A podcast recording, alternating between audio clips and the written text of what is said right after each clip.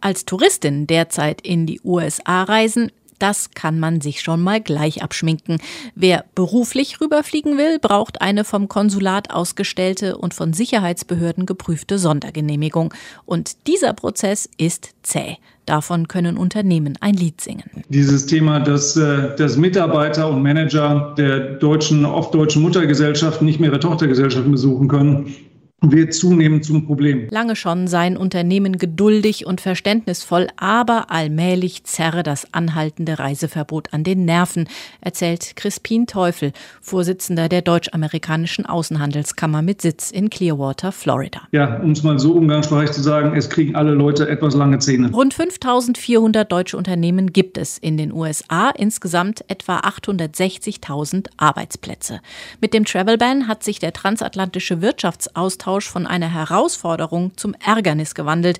Das zeigt eine Umfrage der Außenhandelskammer. 85 Prozent aller Unternehmen bewerten darin die Reisebeschränkung als schwerste Belastung in der Pandemie, schlimmer als die ausgefallenen Messen und Veranstaltungen und schlimmer als die unterbrochenen Lieferketten. Praktisch jedes deutsche Unternehmen, der mit den USA zu tun hat, leidet unter diese Reiseverbot. Inzwischen haben wir fast 18 Monate, wo praktisch jeder Deutsche, der in den Staaten sitzt, nicht mehr nach Deutschland kommt, nur aus der Angst, dass sie nicht wieder in die USA einreisen dürfen. Sagt Mark Tompkins, zuständig für den deutsch-amerikanischen Handelsaustausch von Chicago aus. Vieles habe man in den letzten Monaten mit Online-Schalten abzupuffern versucht, aber in vielen Branchen stoße man an Grenzen. Also irgendwann mal will man ins Werk gehen und dann was anfassen und die Hauptzulieferprodukte Produkte aus Deutschland sind ja meistens sehr technisch, meistens im Werk, also die Maschinenbauer, Chemie, wenn man das alles anschaut, das sind Produkte, die nicht sehr leicht über Zoom transportierbar sind. Bis heute gibt es vom Weißen Haus keine klare Ansage, welche konkreten Kriterien erfüllt sein müssen, damit der Travel Ban gelockert wird.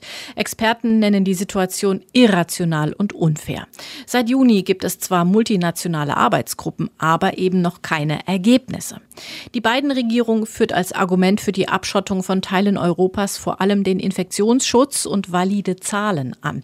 Nur, wenn Zahlen gelten, warum hält das Land den Travel Ban aufrecht, wodurch die Inzidenzen deutlich gesunken sind und die Impfquote steigt? Mark Tompkins. Die Logik dahinter kann ich wirklich nicht erklären.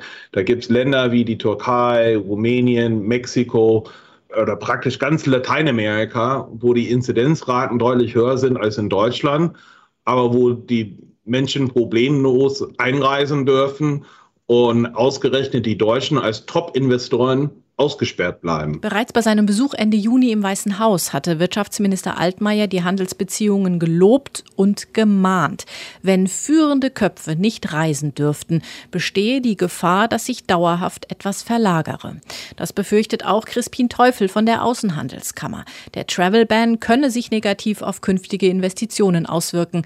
Das höre er immer wieder. Kann ich bei neuen Investitionen tatsächlich in ein Land investieren, wo ich noch nicht mal hinreisen kann? Oder werde ich eine Investitionsentscheidung treffen, dass Gelder oder weitere Investitionen in anderen Ländern momentan getroffen werden. Das hieße in der Konsequenz, dass die USA eine Abseitsposition riskieren, weil der Travel Ban indirekt Innovation und Investition verhindert.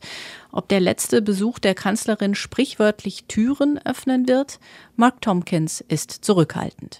Als US-Amerikaner habe ich immer noch Hoffnung, dass was passiert. Ich hatte beim Regierungswechsel im Januar hier in den Staaten auf eine Lockerung gehofft dann mit dem Besuch von dem Bundeswirtschaftsminister Altmaier. Und natürlich gebe ich bei der Kanzlerin die Hoffnung nicht auf. Aber langsam bin ich doch enttäuscht, dass es so lange dauert.